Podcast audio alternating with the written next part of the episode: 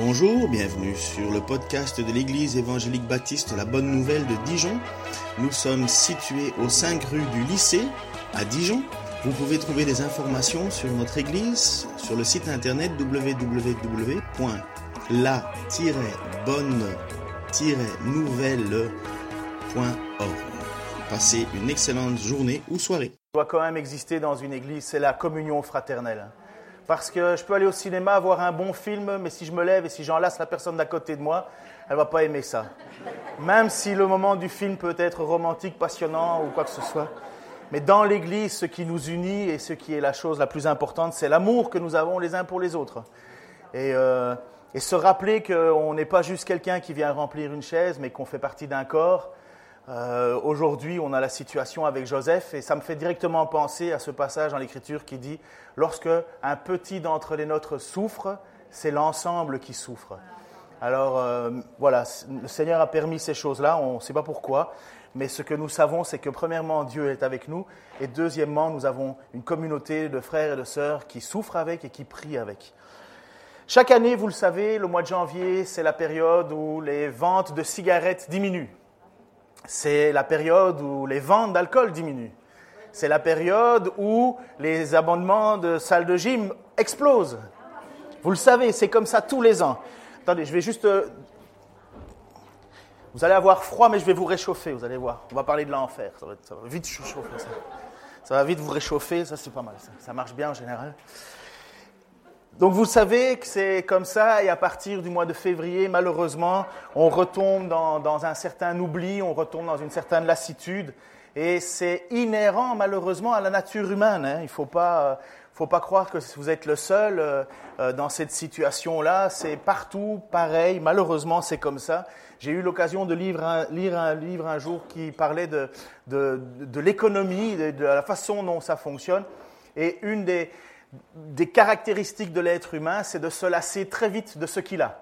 Donc on veut, par exemple, on veut acheter une nouvelle voiture. Vous savez comment les gars sont, hein, en général, on veut acheter une nouvelle voiture parce qu'on a regardé sur, euh, dans les fascicules, dans ci, dans là, c'est la meilleure, la plus belle, la plus ci, la plus ça, en fonction de notre budget, bien sûr. Et à un certain moment, quelques années passent, elle est pourrie, elle ne sert plus à rien, elle vaut rien, elle est nulle, enfin vous le savez, on est comme ça. euh, et le marketing fonctionne de cette manière-là parce qu'ils ils savent que nous nous lassons. Nous avons le modèle de voiture 2018, puis 2019, puis 2020, et déjà tu as la voiture 2020, la tienne, tu dis, bon, elle vaut plus rien, c'est juste de l'esthétique, mais voilà, on sait que l'homme se lasse. L'homme a cette facilité de perdre la joie dans ce qui l'appartient. Saint Augustin avait d'ailleurs dit une belle phrase que je trouve, il avait dit Désirer ce qu'on possède, c'est être heureux.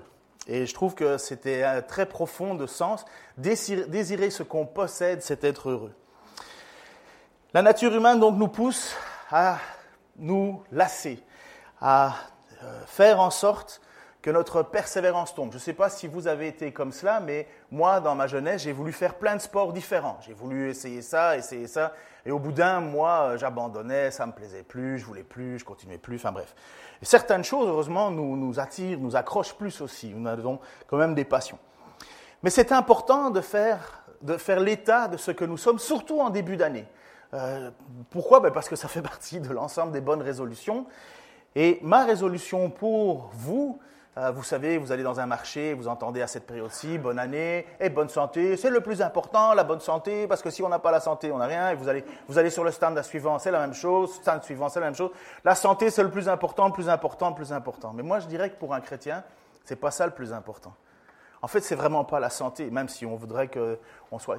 Parce que de toute façon, la mort nous amène vers là où nous avons placé notre espoir, c'est-à-dire vers Jésus-Christ.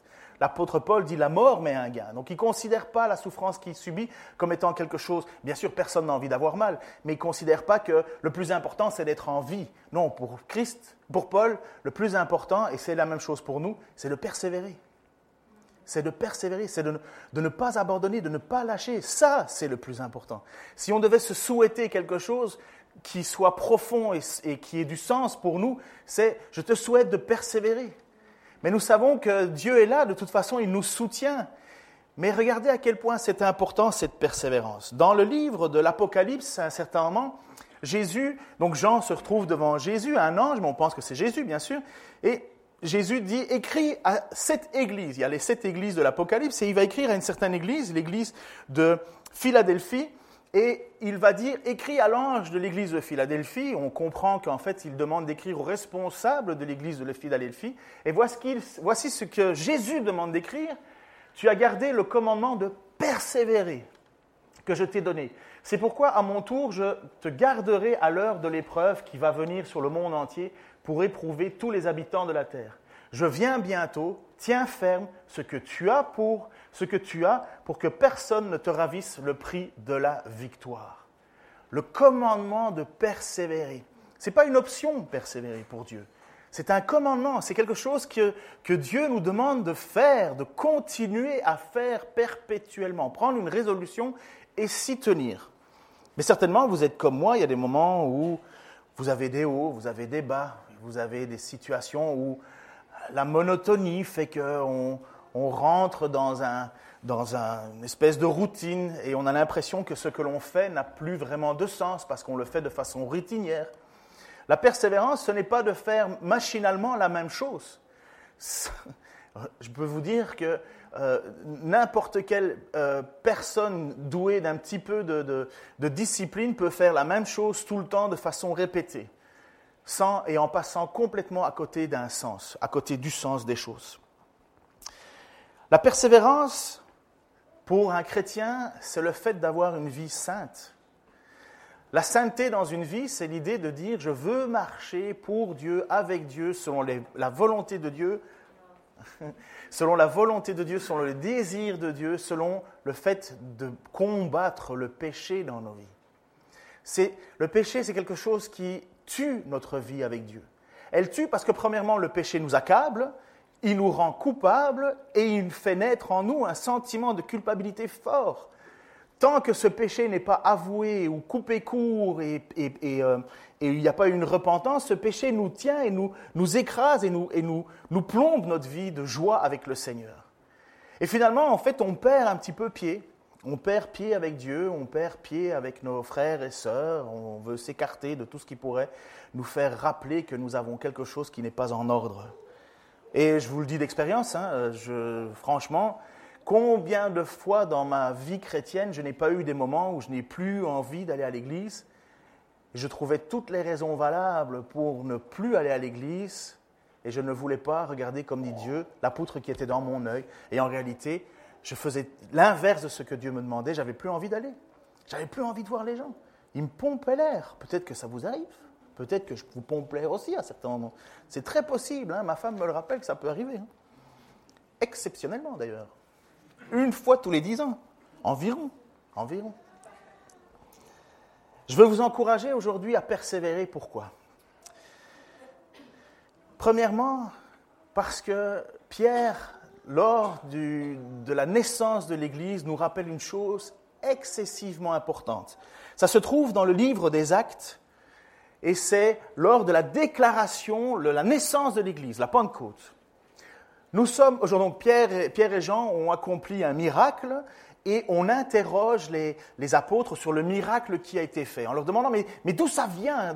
Qu'est-ce que vous avez fait? On, on, veut les, on veut les faire taire finalement. Nous sommes aujourd'hui interrogés sur le bien que nous avons fait à un infirme et sur la manière dont il a été guéri. Et sachez-le tous, et que tout le peuple d'Israël le sache, c'est au nom de Jésus-Christ de Nazareth que nous avons agi de ce Jésus que vous avez crucifié et que Dieu a ressuscité des morts. C'est grâce à lui que cet homme se tient là debout, devant vous, en bonne santé. Il est la pierre rejetée par les constructeurs, par vous, et qui est devenue la pierre principale à l'angle de l'édifice. C'est, écoutez bien ça, c'est important c'est en lui seul que se trouve le salut. Dans le monde entier, Dieu n'a jamais donné le nom d'aucun autre homme par lequel nous devrions être sauvés. Les membres du Grand Conseil étaient étonnés de voir l'assurance de Pierre et de Jean car ils se rendaient compte que c'étaient des gens simples et sans instruction. Ils les reconnaissaient pour avoir été avec Jésus. Voyez comment Pierre et Jean disent quelque chose qui est fondamental et qui ne fait pas euh, bonne figure aujourd'hui hein, dans notre société. Si on dit mais le seul moyen pour arriver à Dieu c'est Jésus, vous allez avoir pas mal de critiques. Mais qui, quel est l'autre nom que Dieu a donné pour, nous, pour le pardon de nos péchés? Qui a donné sa vie pour nous? Qui l'a fait? Qui a été ressuscité le troisième jour par la volonté de Dieu? Personne. Personne à part Jésus-Christ. Et voilà ce que les apôtres rappellent en disant, mais il n'y a pas d'autre nom. Vous comprenez à quel point la persévérance de suivre Jésus, de placer sa foi en lui est important, puisqu'il n'y en a pas d'autre. Bien sûr, c'est avec foi que vous vous accrochez à cela. Vous y croyez ou vous n'y croyez pas. La persévérance, c'est la foi. S'il n'y a pas d'autre moyen d'être sauvé, il faut s'accrocher. Jésus a prouvé de bien des manières qu'il était le Messie. Les premiers croyants sont toutes des personnes qui ont été stupéfaits du message et de l'action de Jésus. Et si aujourd'hui nous sommes là, c'est pas parce qu'un matin, je pense, vous vous êtes réveillé en disant bonne résolution, cette année, je suis chrétien. On verra l'année prochaine, mais cette année, je suis chrétien. Non, c'est parce que Dieu est venu à taper à la porte de votre cœur, de votre esprit, de votre raison, et il a dit Tu m'appartiens. Comme un passage qui nous dit dans l'Écriture ce n'est pas nous qui avons aimé Dieu en premier, c'est Dieu qui nous a aimés, car avant que nous, euh, euh, alors que nous étions encore pécheurs, Jésus-Christ est mort pour nous. Quand Jésus t'appelle, quand Dieu t'appelle à lui par son Saint-Esprit en mettant des personnes sur sa route, sur ta route, c'est parce que Dieu veut te faire cette grâce de le connaître. Alors on se dit bon ben alors super, il m'a fait grâce, j'ai rien demandé, je l'ai reçu, gagné, bingo, je continue à vivre ma vie comme je veux. Non, parce que nous avons nous maintenant cette responsabilité de persévérer, de persévérer. Je suis convaincu que tous ceux que Dieu appelle, que tous ceux que Dieu appelle vont persévérer. Mais je suis convaincu que nous n'avons pas le choix non plus de persévérer. Il n'y a rien de plus triste que d'un chrétien qui ne persévère pas. On le voit, il est malheureux et peut-être pour vous aussi, vous êtes malheureux lorsque vous ne persévérez pas. Paul va écrire à un jeune homme, Timothée, qui est responsable d'une église. Donc vous avez la lettre de 1 et 2 Timothée. Et, Timothée est un chrétien jeune, euh, jeune en âge, et qui a pourtant entendu parler depuis longtemps de la parole de Dieu. Il a connu cela parce que ses parents, sa mère et sa grand-mère l'ont enseigné dans les Écritures. Et Paul lui donne une responsabilité assez importante. Il doit gérer une église et les problèmes dans une église. Il y a des divisions, des tensions et ainsi de suite. Et là, ce jeune Timothée va pour régler les problèmes dans l'église. Et à un certain moment, je crois que Timothée, il est comme tous les pasteurs. Il y a un moment, il dit, J'en ai ras la casquette, vous n'êtes pas capable de vous entendre, vous êtes toujours en train de chialer, il n'y a jamais quelque chose qui est bon, une fois c'est bien, une fois c'est pas bien, il fait trop chaud, il fait trop froid, vous n'aimez pas la couleur des murs. Enfin, vous voyez, la vie normale. Il y a ça tout le temps. La musique va trop fort, pas trop fort, trop vieux, trop jeune, trop de lumière, pas assez. Enfin, bref. Et à un certain moment, Timothée doit gérer tous ces problèmes. Et à mon avis, il doit être comme la majorité des pasteurs en disant Mais pourquoi je dois vivre ça. Alors que lui, il a seulement envie de, faire connaître Christ à ceux qui ont besoin d'entendre ce message et d'être sauvés de l'enfer. Et Paul va lui dire de se souvenir pour persévérer. Voici ce qu'il va lui dire. Mais toi, donc premièrement, il va dire, tu as, tu as vu comment moi, Paul, j'ai combattu. Donc il était en train de lui dire, tu sais, la vie chrétienne, ce n'est pas un long fleuve tranquille. La vie chrétienne, c'est de la persévérance, c'est de l'endurance, c'est de la résignation, c'est parfois, parfois le fait d'abandonner euh, des droits euh, qu'on pense absolument importants et ainsi de suite. Mais toi, tu as pu m'observer dans mon enseignement, ma conduite, mes projets, ma foi, ma patience, mon amour, mon endurance. Tu as pu voir avec, tu as pu voir quelle persécution et quelle souffrance j'ai enduré à Antioche, à Iconium et à Lystre. Quelle persécution en effet n'ai-je pas subi? Et chaque fois le Seigneur m'en a délivré. Amen. En fait, tous ceux qui sont décidés à vivre dans l'attachement à Dieu par leur union avec Jésus-Christ connaîtront la persécution. Tous ceux qui veulent vivre attachés à Christ connaîtront la persécution. Et honnêtement, notre persécution à nous, c'est du pipeau. Hein. C'est du pipeau. Franchement, euh, j'ai encore jamais entendu en France quelqu'un se faire décapiter parce qu'il a placé sa foi en Jésus-Christ. Mais je peux vous dire que dans des pays pas si loin que ça, euh, il y a des têtes qui sont sur des pioches, tout ça parce qu'ils sont chrétiens. Et toute l'histoire regorge de cela. Mais nous, nous sommes tranquilles quelque part. Mais les hommes méchants et les charlatans s'enfonceront de plus en plus dans le mal, trompant les autres et trompés eux-mêmes. Toi, reste attaché à tout ce que tu as appris et reçu avec une entière conviction. Tu sais de qui tu l'as appris. Depuis ton enfance, en effet, tu connais les saintes écritures. Elles peuvent te donner la vraie sagesse qui conduit au salut par la foi en Jésus-Christ. Car toute l'écriture est inspirée de Dieu et utile pour enseigner, réfuter, redresser et apprendre à mener une vie conforme à la volonté de Dieu. Ainsi, l'homme de Dieu se trouve parfaitement préparé et équipé pour accomplir toute œuvre bonne. Voilà que Timothée, il est, il est certainement exténué de, de toutes ces dissensions. Et Paul lui dit, regarde, tu m'as vu faire, tu m'as vu agir, tu as vu mon amour, ma patience, ma persévérance. Et puis tu as vu aussi comment j'ai été persécuté dans telle ville, dans telle ville, dans telle ville.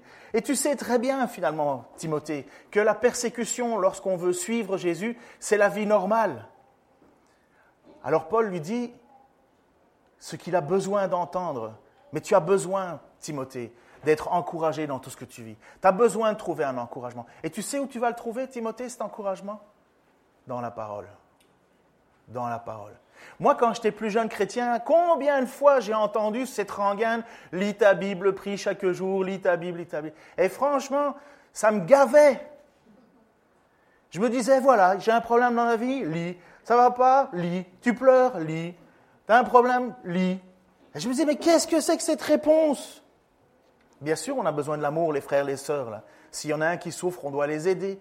On doit être encouragé. Mais honnêtement, moi, J'en avais marre d'entendre ça. C'était une rengaine. Je me disais, mais bon, c'est ça. Je dois lire. Et en plus, je n'aimais pas lire. Alors, peut-être que je ne suis pas le seul ici. Mais, mais au fur et à mesure que j'ai grandi dans ma vie chrétienne et que je me suis retrouvé, parce que Dieu m'a appelé à le servir, j'ai pas eu comme ambition dans ma vie d'être pasteur. Hein. C'est pas un jour en disant, euh, ma mère m'a dit, qu'est-ce que tu veux faire dans ta vie, Ken? Pasteur. Non, j'ai jamais dit ça de ma vie. C'est vraiment Dieu qui nous appelle. Mais quand j'ai été appelé à Dieu, et à servir. Vous savez, j'ai eu terminé mes quatre années de, théologie. Vous savez, la première chose que je me suis dit quand j'ai commencé l'Église, mince, je connais rien. Mince, je connais rien. On pense que voilà, on sort et qu'on en sait suffisamment. Non, j'en connais rien parce que j'avais appris très théoriquement la Bible. J'avais appris et j'avais étudié pour avoir des bonnes notes. Enfin non, parce que les bonnes notes, je laissais ça pour les premières classes. J'avais des notes raisonnables, convenables, et, en même temps, je, je savais faire. Il suffit d'apprendre par cœur quelque chose et tu le récites au bon moment. Et quand je me suis retrouvé dans l'église, dans les premiers moments, lorsque ça a commencé à barder, parce qu'il y a une personne dans l'église qui pensait que moi, je faisais tout ça juste pour être vu. Ouais, mais toi, ce que tu cherches, c'est à être vu. Et moi, j'étais en train de me dire, mais pourquoi il, retourne sa veste contre moi? Je veux juste servir. J'étais bien, moi, à la police. Et non, mais enfin, bref. Et c'est à ce moment-là que j'ai dû être encouragé. Il, a fallu que je trouve un encouragement quelque part en me disant, mais est-ce que je suis un imposteur? Est-ce que finalement il a raison? Est-ce que je fais ça pour qui? Pour moi? Pour eux? Et puis j'ai commencé à lire. J'ai fait comme tous les croyants, je pense, lorsque vous êtes un petit peu tendu, en tension, vous lisez les psaumes. Et puis vous lisez les, les états d'âme du roi David, un homme selon le cœur de Dieu, qui a été choisi par Dieu dès sa jeunesse. Et pourtant, il souffre. Et pourtant, on le rejette. Et pourtant, il fait des bêtises et il s'en veut.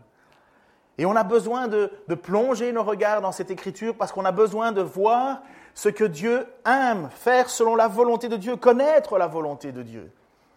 Ça, peut-être que vous l'avez vécu, peut-être que vous le vivez, mais un des points bien souvent marquants dans la vie chrétienne, c'est cette prière, Seigneur, quelle est ta volonté? Et on court à 10 heures de bonne aventure et des gens qui vont prédire l'avenir et ainsi de suite et ainsi de suite. La volonté de Dieu, c'est que tu places ta foi en Jésus-Christ, Seigneur et Sauveur, et que tu vis selon ses commandements. Oui, mais qui je dois épouser? Ben, Épouse une bonne personne. Oui, mais euh, quelle maison je dois acheter? Ben, sois raisonnable. Tu n'as pas besoin d'avoir la plus grande maison du monde. Oui, mais quelle voiture, quelle si Vous savez, toutes ces questions que les chrétiens. Est-ce que je dois accepter ce boulot? Ben, Si ce boulot te demande de mentir, tricher, voler, non. Si c'est un boulot euh, correct, euh, fais-le. Il n'y a pas cent mille euh, possibilités. il y a beaucoup de choses où nous cherchons une volonté de Dieu, quelque part un petit peu comme chaque matin vous entendez à la radio l'horoscope. On se dit athée dans ce pays, mais bon, ça, on dit l'horoscope, ça marche. Hein. Et, la réalité, c'est qu'on veut connaître cette volonté. Et nous, chrétiens, nous la, nous la cherchons où? Voilà, en apprenant une vie conforme à la volonté de Dieu. Et vous savez quoi? Lorsqu'on plonge nos regards dans l'écriture, on découvre que Dieu a préparé des choses pour qu'on les fasse, des œuvres bonnes. Des œuvres bonnes. Qui, après avoir lu la Bible, s'est pas dit Bon sang, j'ai un peu trop d'argent sur mon compte en banque et j'entends qu'il y a des gens ici qui souffrent. Je vais leur faire un chèque, anonymement. J'entends qu'il y a quelqu'un qui, manque de ceci, moi j'en ai deux. J'ai deux chemises, je vais leur en donner une. Qui, après avoir lu l'Écriture, s'est dit, je vais faire cela? Je, sais que Dieu me dit, si tu as deux chemises, donne-en une à celui qui n'en a pas. Qui le fait? Celui qui lit cette parole et qui se rend compte que ça, c'est le plaisir de Dieu. Qui décide de dire, voilà, moi j'arrête de, de mentir, de m'inventer une vie à partir du moment où on voit dans l'Écriture qu'il est dit, tu ne feras pas de faux témoignages et ainsi de suite tu, ne feras pas de mensonge, tu diras, ben, celui qui lit ça et qui se rend compte que c'est la volonté de Dieu, ben, il ne le fait plus. Et en même temps, il est heureux de ne plus le faire parce qu'il ne vit plus avec ce poids, cette, tension sur lui. Ça va? La persévérance, elle est dans la, la proximité avec Dieu. Personnellement, j'ai de la difficulté, je vous le dis, hein, je ne me cache pas, j'ai de la difficulté à entendre des gens qui disent qu'ils sont chrétiens et qui lisent jamais l'Écriture. Jamais. Ils connaissent toutes les séries Netflix, mais demande-leur de citer un passage biblique, ils vont te le dire de mémoire et en général complètement tordu. Ça ne veut pas dire ça. Tu dis, ouais, tu connais le contexte de ce que tu viens de dire? Ah oui, mais il est dit, tu ne me jugeras pas. Comment ça, je ne te jugerai pas? Il est dit dans l'Écriture que vous devez vous juger d'abord les uns les autres parce que nous sommes dans des temps difficiles, nous n'avons pas à juger le monde, mais nous avons à juger nous-mêmes. Et quand il est dit juger, ce n'est pas l'inquisition, bien sûr, personne ne parle d'inquisition, mais il dit si tu vois ton frère pécher, va et reprends-le. Ah oui, il dit ne juge pas. Mais lis ce qui est écrit. Placer nos regards dans la parole de Dieu nous fait vivre selon la volonté de Dieu. Et quand j'entends qu'il y a des gens qui lisent pas, je ne comprends pas. Je ne peux pas comprendre, mais tu, tu as foi en qui En quoi En une fable, une histoire euh, Moi, je pourrais vous raconter des bobards. Si vous ne placez pas votre regard dans l'écriture, on, vous manipule. On vous manipule. Et ça a été dit, ça a été dit et redit. Et à un certain moment, l'apôtre Paul va justement dire à quel point cette persévérance dans, dans, dans, dans, nous accrocher à Dieu est importante. Il va lui dire à ce Timothée. Euh, tu veux la suivante, s'il te plaît? Euh, ouais, j'ai oublié Jacques. Ah, pardon, j'ai oublié Jacques. Jacques, qui nous dit l'importance de lire et de ne pas oublier. Et voilà ce qu'il va dire. Débarrassez-vous donc de tout ce qui souille et de tout ce qui reste en vous de méchanceté, pour recevoir avec humilité la parole qui a été plantée dans votre cœur, car elle a le pouvoir de vous sauver. Seulement, ne vous contentez pas de l'écouter, traduisez-la en acte, sans quoi vous vous tromperiez vous-même. S'il n'y a pas de changement dans une vie, vous l'avez déjà entendu, s'il n'y a pas de changement dans ma vie après avoir lu l'Écriture, je me trompe moi-même. Euh, en effet, si quelqu'un se contente d'écouter la parole sans y conformer ses actes, il ressemble à un homme qui, en s'observant dans un miroir, découvre son vrai visage.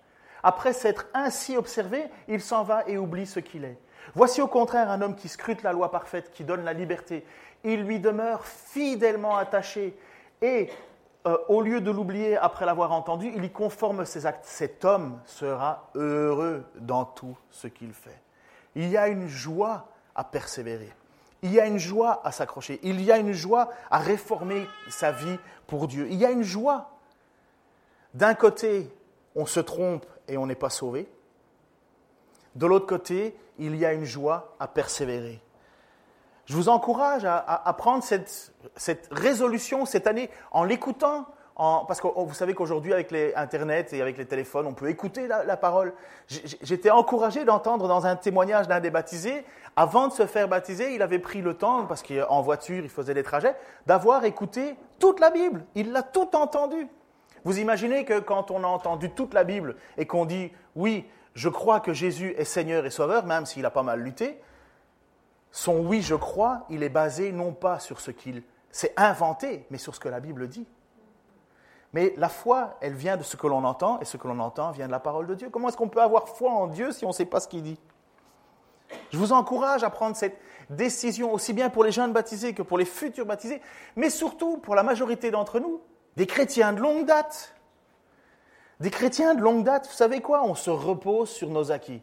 Oh, j'ai déjà entendu, oh, je connais. Moi j'aime ça. Jouer un jour à un, jeu euh, Trivial Poursuite, mais version Ictus. Vous avez déjà joué à ça? Connaissez ce jeu euh, Ictus ou pas du tout? C'est un peu comme euh, c'est un peu comme un trivial poursuite et donc il y, y, a des camemberts, tu joues, tu tires des questions et à un certain moment, hop, il y a une question qui te pose. Moi, je peux vous le dire là, honnêtement, hein, vous faites un jeu ictus avec toute l'église, il y en a quelques-uns qui vont rougir parce qu'il va y avoir des questions évidentes avec lesquelles on ne va pas être capable de répondre. On va, on va, il y a d'autres choses où on va être super heureux hein, quand on va lui dire euh, quel est le plus petit verset de la Bible, vous le savez? Jésus pleura. Quel était l'homme le plus riche de la Bible? J'ai eu. Oh, j'ai trop. Quel était l'homme le plus pauvre de la Bible? J'ai eu. Bon, c'était ma première blague de l'année 2019. Elle n'est pas bonne, d'accord, mais bon, saluez au moins, encouragez au moins les, les forts, quoi. Oui, oui, je vous vois là, mais en fait, je me suis même trompé Bible. Bon, bref. Je suis sûr qu'il y en a plein qui se sont dit, mais non, c'est pauvre comme Job. Il n'y en a pas eu qui ont pensé à ça? Ah, voilà, je savais. Et je vous encourage à, à, persévérer. Voilà ce que Paul va dire à ce fameux jeune Timothée. Enfin, on vient à mon passage. L'exercice physique a son utilité. Pour ceux qui ont pris votre abonnement, là, Paul dit, euh, vas-y, fais-le, c'est bien. Surtout si vous avez pris comme moi quelques, quelques grammes pendant les fêtes. Oui, quelques grammes. On compte en grammes, il vaut mieux. L'exercice physique a son utilité, certes, mais celle-ci est limitée. L'attachement à Dieu, lui, est utile à tout, puisqu'il possède la promesse de la vie pour le présent et pour l'avenir. C'est là une, parole certaine et qui mérite d'être reçue sans réserve. Ça veut dire que je peux insister, puisqu'il dit, vas-y, pousse à fond. En effet, si nous donnons du mal et si nous luttons, c'est parce que nous avons mis notre espérance dans le Dieu vivant, qui est le bienfaiteur de tous les hommes et au plus haut point de ceux qui se confient en lui. C'est là ce qu'il faut recommander et enseigner, que personne ne te méprise pour ton jeune âge, c'est plus moi, mais efforce-toi d'être un modèle pour les croyants par tes paroles, ta conduite, ton amour, ta foi et ta pureté. En attendant ma venue, consacre-toi à la lecture publique des Écritures. Il faut reconnaître qu'ils n'avaient pas la Bible chacun à la maison. Donc la, la meilleure moyen d'entendre la parole, c'était de la lire, c'était de la lire. En attendant ma venue, consacre-toi à la lecture publique des Écritures, à la prédication et à l'enseignement. Ne néglige pas le ministère qui t'a été confié par la grâce sur la base d'une prophétie lorsque les responsables de l'Église t'ont imposé les mains. Prends ces choses à cœur, consacre-toi à elles afin que tout le monde soit frappé de tes progrès. Veille sur toi-même et sur ton enseignement. Sois persévérant en cela. En agissant ainsi, tu assureras ton salut et celui des auditeurs. Alors tout le monde n'est pas en avant, mais on peut très bien s'appliquer à cela. Si nous sommes persévérants dans notre lecture, dans notre, dans, notre euh, méditation des Écritures, lorsque nous plongeons nos regards dans cette parole, non seulement elle nous sauve, puisque nous avons placé notre foi dans le seul nom qui a été donné sur la terre, mais en plus, elle permet de sauver d'autres, puisque nous pouvons annoncer cet évangile. Ah, mais c'est difficile d'annoncer, je vais me faire, je euh, rire au nez et ainsi de suite. Très bien, dit Paul à Timothée. Mais tu sais, tous ceux qui veulent vivre pieusement vont être persécutés. Est-ce que c'est grave? Est-ce que c'est grave Vous avez déjà comparé votre vie à la taille de l'univers, à, la, taille de l'éternité? Qu'est-ce que 80 ans ou 90 ans euh, sur une longueur d'éternité? Qu'est-ce que ça peut faire de souffrir un peu de temps alors que nous savons qu'il n'y a aucune mesure comparable entre ce que nous vivons ici et ce que nous aurons plus tard? Et je termine avec ce passage que je voudrais vraiment vous laisser, mais gravé dans votre cœur.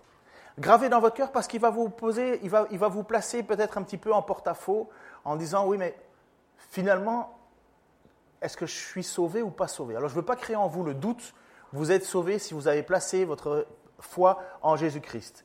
Euh, euh, euh, Jean, va, écrire, va écrire une, lettre à l'Église en disant, je veux que vous sachiez que vous avez la vie éternelle, vous qui croyez en Jésus-Christ. Mais on a bien compris que croire en Jésus-Christ, ce n'est pas, pas juste une, connaissance des choses. C'est placer sa confiance, obéir, y conformer sa vie. Comme dit Jacques, il va dire celui qui entend la parole et qui ne la met pas en pratique se trompe lui-même et ainsi de suite. Connaître Christ, vous savez que le mot connaître, en plus dans l'Écriture, bien souvent le mot connaître a une connotation d'intimité. De, quand il est dit il connut sa femme, vous avez bien compris ce que ça veut dire. Hein. Euh, il, y y a le fait de placer sa confiance et, de, et de, tout le reste n'a plus de valeur. Mais voilà que les apôtres marchent avec Jésus à Jérusalem, et je termine avec ce passage-là. Et ils admirent le temple qui devait magnifique, ça devait être certainement une magnifique construction. Enfin, peut-être que vous vous émerveillez parfois aussi devant des, des, grands bâtiments. Et à un certain moment, les apôtres sont là, et certainement ça devait être majestueux ce temple. Jésus sortit du temple, et comme il s'en allait, ses disciples s'approchèrent pour lui en faire remarquer les constructions. Mais il leur dit vous voyez tout cela, je vous l'en dis, en vérité, il ne restera pas ici pierre sur pierre, tout sera détruit. Il s'assit sur le mont des Oliviers, donc c'est, j'ai eu la chance d'y aller avec un ami. Donc vous avez Jérusalem, vous avez la vallée du Cédron, donc il y a le torrent du Cédron dans le bas, et hop, ça remonte, une autre vallée, et en face, c'est le mont des Oliviers. Donc lorsque tu es assis dans le, le, jardin des Oliviers, eh ben, tu, tu as une vue sur Jérusalem, euh, dégagé, puisque en bas, c'est une vallée, enfin bref. Mais il leur dit, vous voyez tout cela, je vous le dis en vérité, il ne restera pas ici une pierre sur pierre. Il s'assit sur le mont des Oliviers, les disciples vinrent en privé lui poser cette question. Dis-nous quand cela arrivera. Ne, change pas l'image encore. Quel sera les signes, euh, ton retour de la fin, euh, pardon, quel sera le signe de ton retour et de la fin du monde? Parce que pratiquement, notre persévérance, elle dure jusqu'à quand? Elle dure jusqu'à là. Lorsque Jésus vient, eh ben, notre persévérance par la foi est finie, puisque nous le verrons. Et comme il est dit dans l'Écriture, la, foi ne vient pas de ce que l'on voit, parce que voir, ce n'est plus croire, mais elle vient de ce que nous avons mis notre espérance, de ce que l'on ne voit pas, car la foi est l'assurance des choses qu'on ne voit pas. Vous le savez. Mais quand Jésus vient, c'est fini la persévérance. C'est plus besoin de lutter, ça sera manifeste. Alors, ou bien c'est par ton décès, tu persévères jusqu'à la fin, ta fin à toi, qui après ça t'amène jusqu'à Jésus-Christ, ou Jésus-Christ revient. Des deux, je ne sais pas trop ce que je préfère.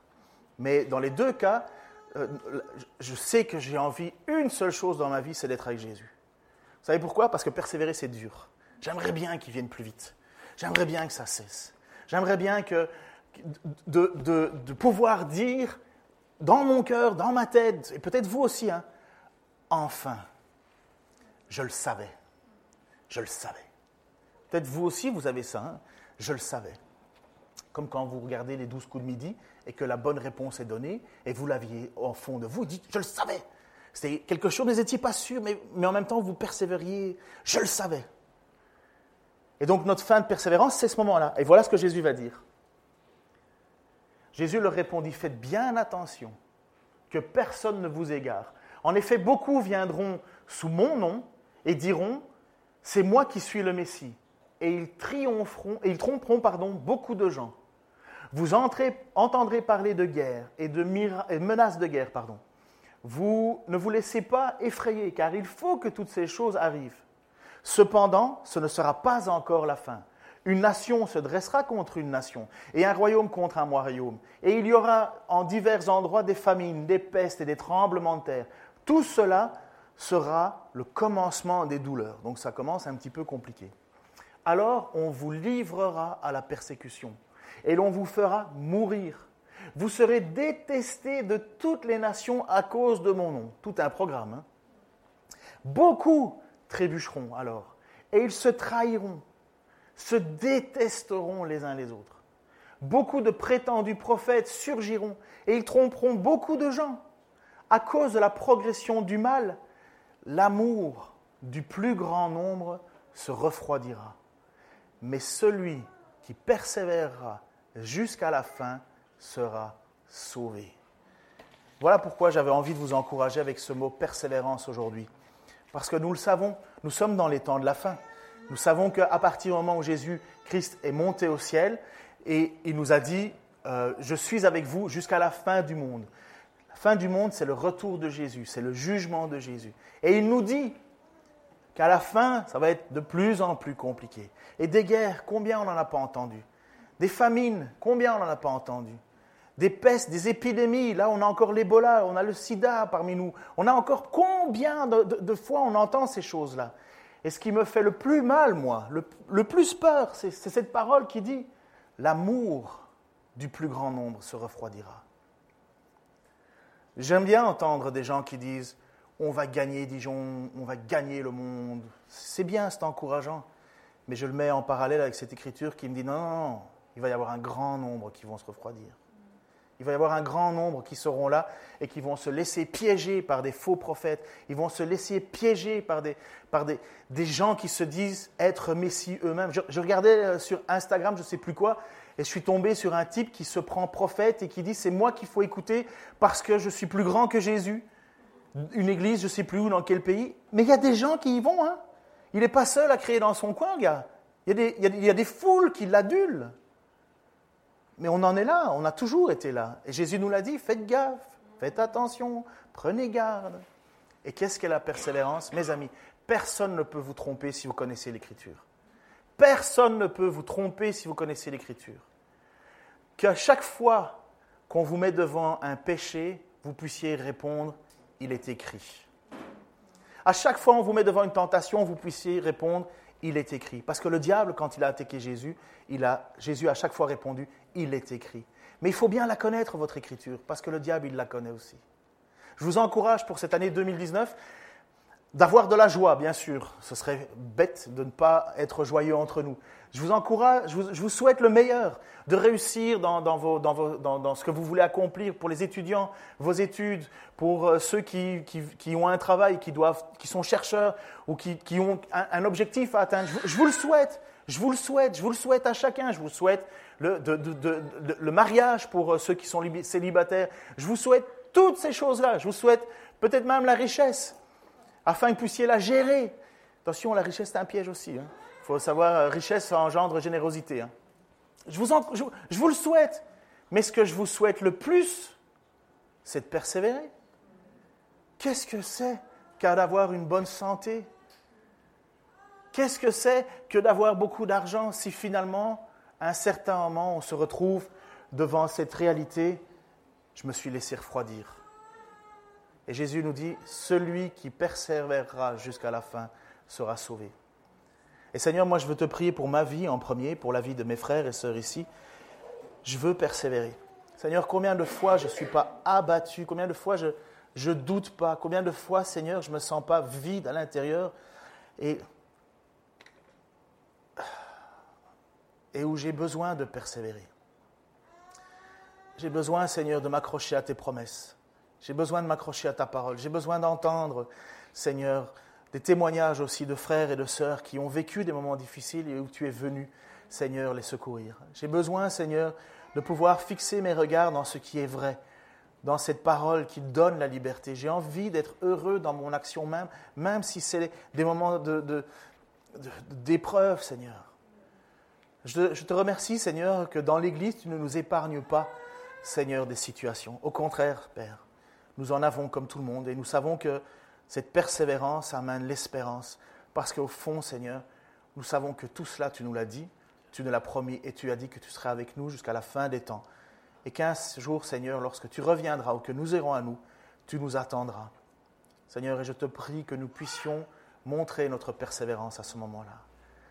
Seigneur, parfois nous persévérerons doucement. Parfois nous n'avons pas plus d'une lumière qu'une toute petite bougie au milieu d'une grande salle vide et noire. Seigneur, parfois c'est juste un tison brillant, un fumant, Seigneur, notre vie chrétienne. Moi je te prie, Seigneur, par ton esprit, que tu viennes souffler dessus, que tu viennes constamment ranimer la flamme en nous. Seigneur, que tu fasses naître en nous pour cette année 2019 une année de différence où nous pouvons avoir la certitude que ce que nous croyons, tu l'as dit, tu l'as promis. Seigneur, tu ne m'as pas parlé de destinée pour moi. Tu ne m'as pas parlé d'un avenir roi Dieu, Seigneur. Tu m'as dit, que tu ne m'abandonneras jamais. Et que si j'avais à souffrir, tu serais là. Et que si j'avais à lutter jusqu'à ma mort, tu serais là. Seigneur, tu nous accompagnes chaque jour et je te prie que tu rappelles cela dans le cœur de chacun. Tu es fidèle. Et si nous sommes infidèles, tu demeures fidèle. Seigneur, et pardonne-moi, pardonne-nous, pardonne cette Église, pardonne, Seigneur, nos vies où combien de fois nous avons été infidèles. Et en mon nom, Seigneur, je te demande encore pardon. Dans le nom de Jésus-Christ. Amen.